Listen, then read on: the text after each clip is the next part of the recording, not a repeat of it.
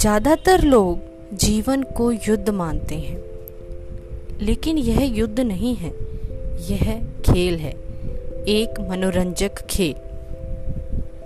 एक ऐसा खेल जिसे आप आध्यात्मिक नियमों के ज्ञान के बिना सफलतापूर्वक नहीं खेल सकते।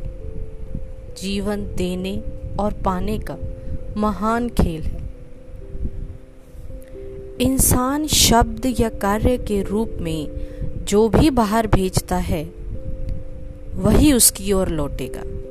जो वह देता है, वही उसे मिलेगा।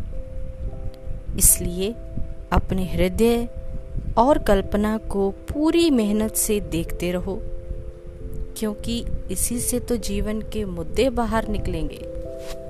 धन्यवाद।